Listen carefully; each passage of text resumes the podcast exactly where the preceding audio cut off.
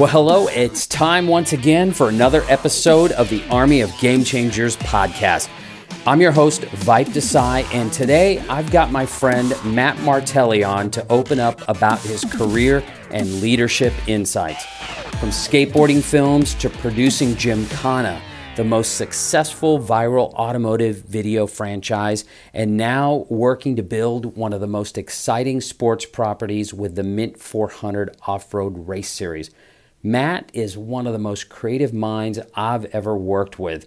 And after this episode, you'll know what drives him to work so hard and the lessons he's learned along his journey. So let's jump into that conversation. So, Matt, it's great to catch up with you. It's been a while. Uh, fill me in. What's going on in your world? How's family? And what are you working on? Man, uh, yeah, it's been too long. We need to get together more. Um, family's good. Uh, life is really good. Um, lots of, lots to do, lots of challenges, but a lot of fun. I actually just literally came back from China, uh, where I was out, uh, in inner, inner Mongolia looking at, uh, the possibility of doing an off-road race there. So it was a really fun and cool trip. Nice. Now let's talk a little bit about uh, the history. You know, you started out in skateboarding, and now you've ended up in off-road racing and so many things in between. Give a quick overview of that.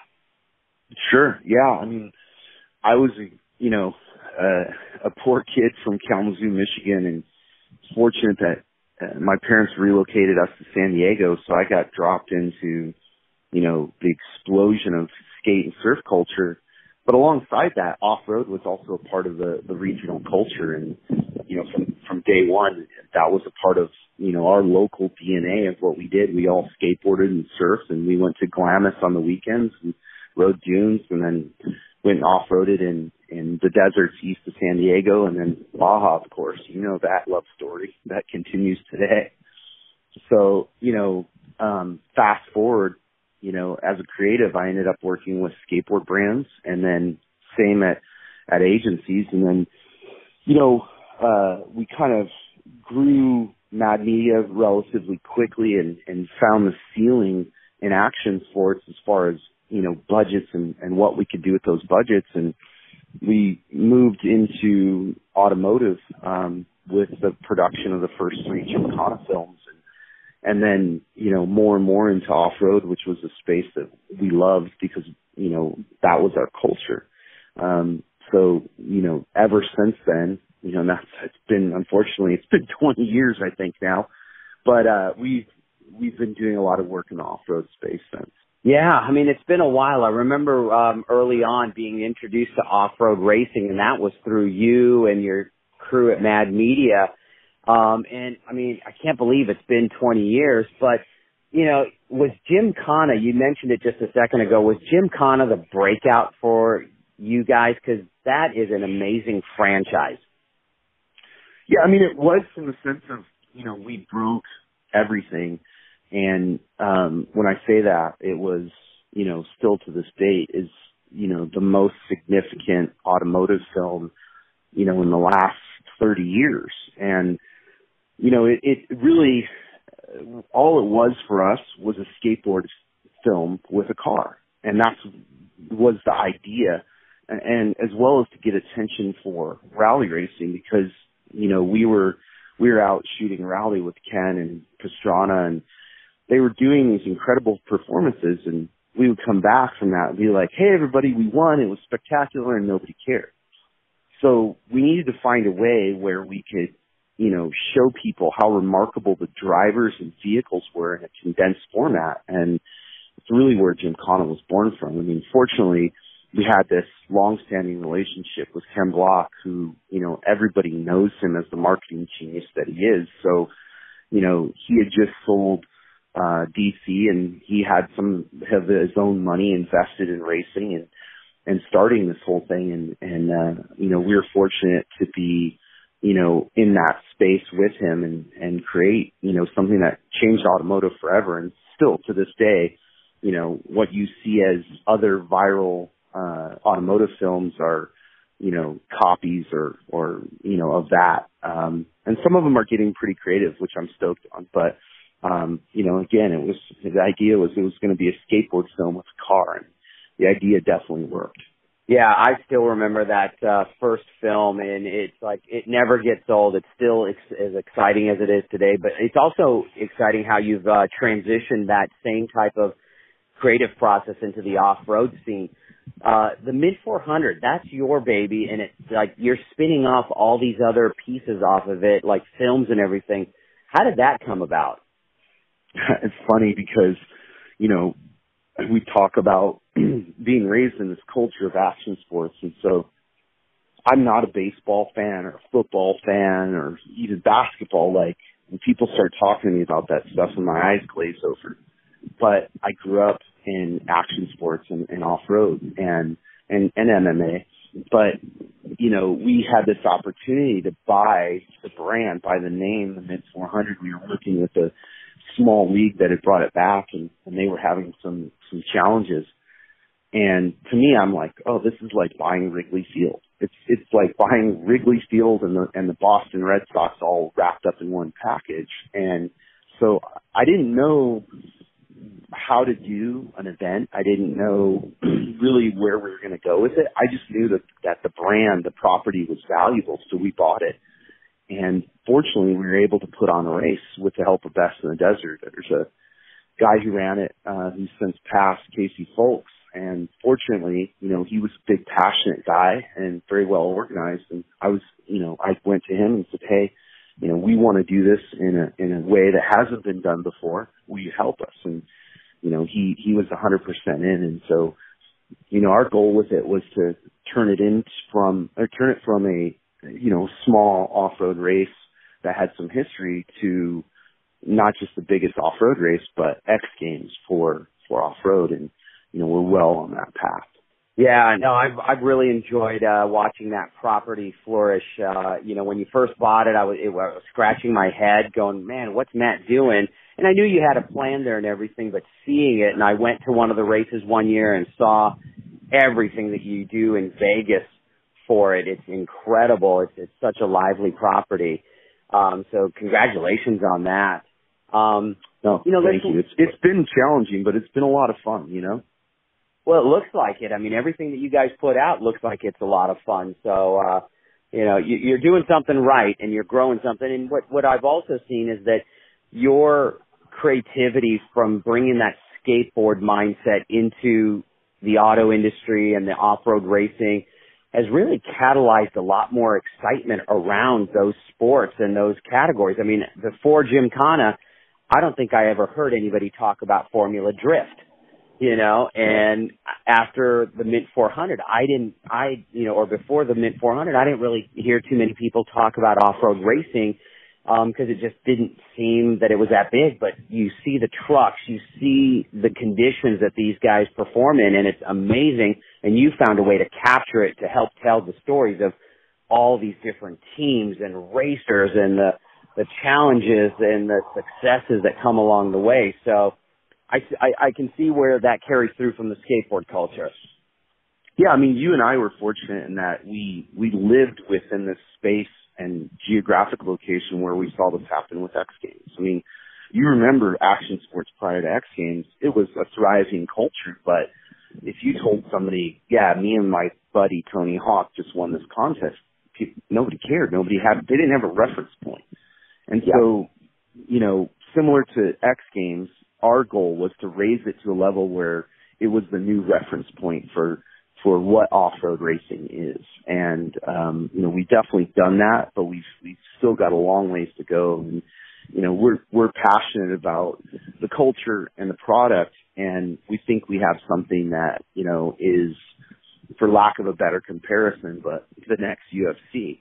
Um, so, you know, we're going to continue to uh, build it and do other races as well in other ge- geographic locations and, you know, and, and show the world how awesome this form of racing is and, and really this culture as well as a, as a day to day, day in, day out culture of, you know, taking your family and going out off roading on the weekends. Um, you know, how valuable that is. Yeah, well, you're well on your way uh, to doing that. I, I constantly see that sport evolving and getting more exciting and everything. So keep it up. So look, let's pivot into career. You've had this amazing trajectory of creativity. What are some of the career lessons and that you've learned along the way, and what can you share with my listeners?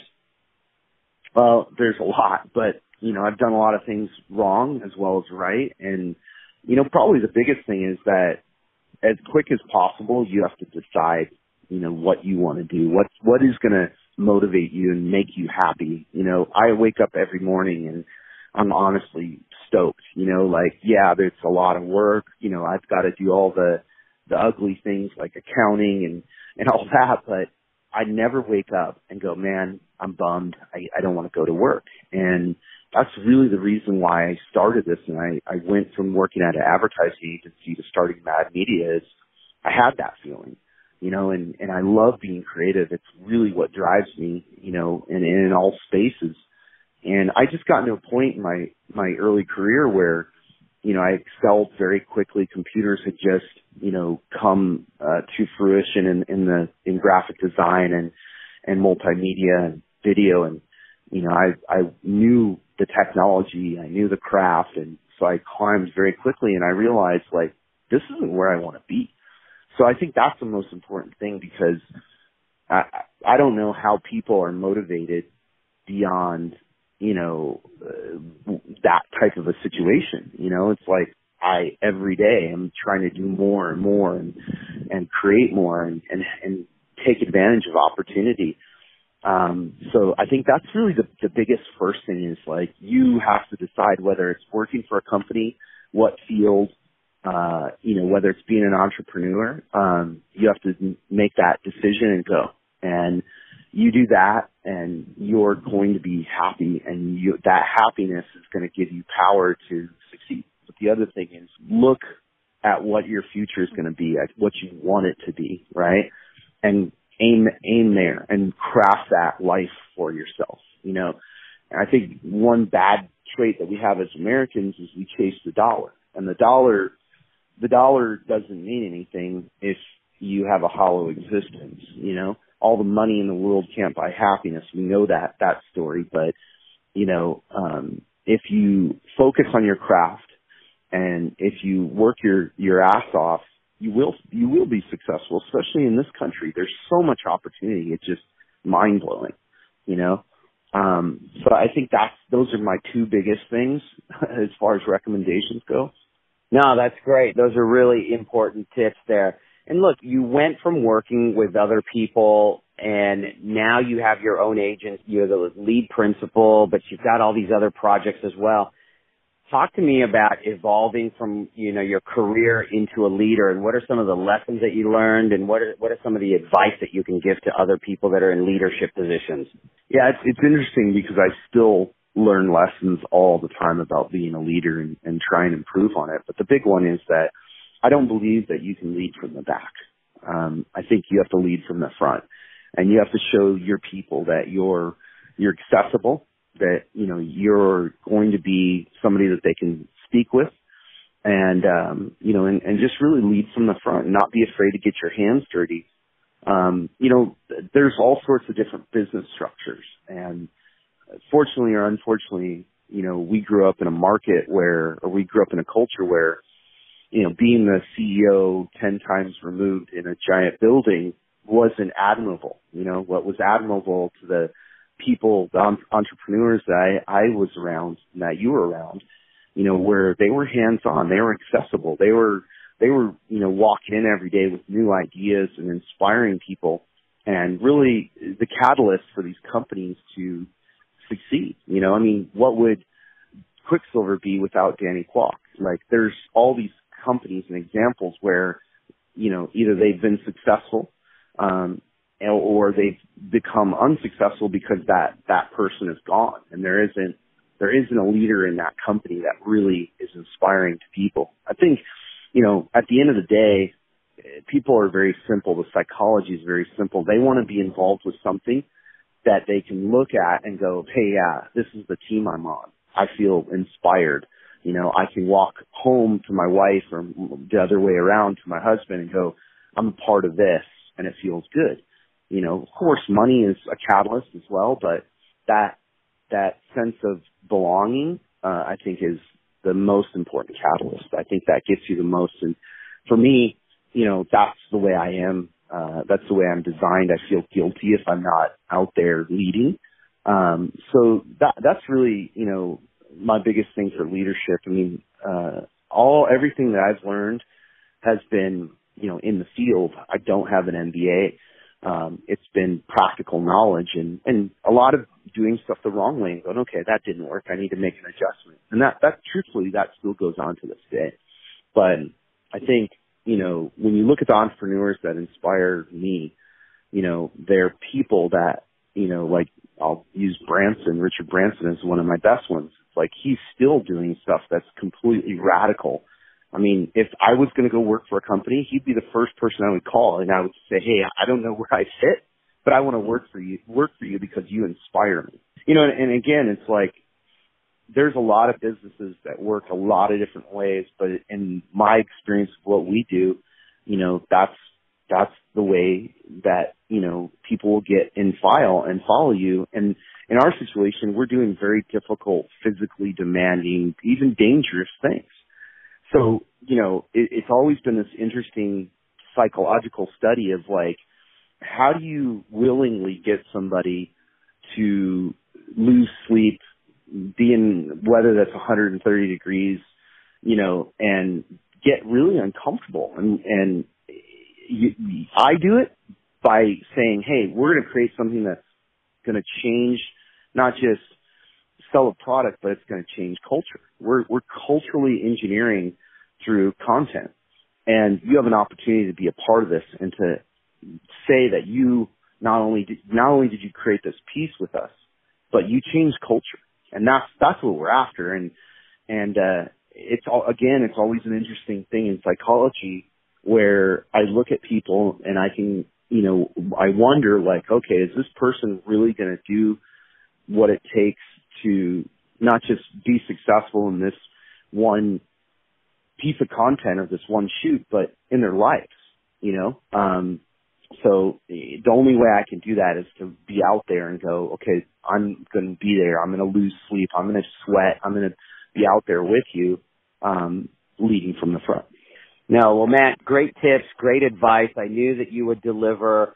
Um, what an amazing journey and love everything that you're doing. Can't wait to meet up with you. Hey, if people want to keep up with you and see all the killer things that you're working on, where can they do that? Easy. It's madmedia.com, uh, our website, or, you know, we, of course, like everybody else, are, are posting everything we can on social media, so our Facebook or Instagram, but uh, madmedia.com, everything's there. Um, and then uh, mint400.com, and don't worry, we're inventing more stuff, so there'll be more to come. I love it. That's what I want to hear. I can't wait to see the new stuff coming down the pipe.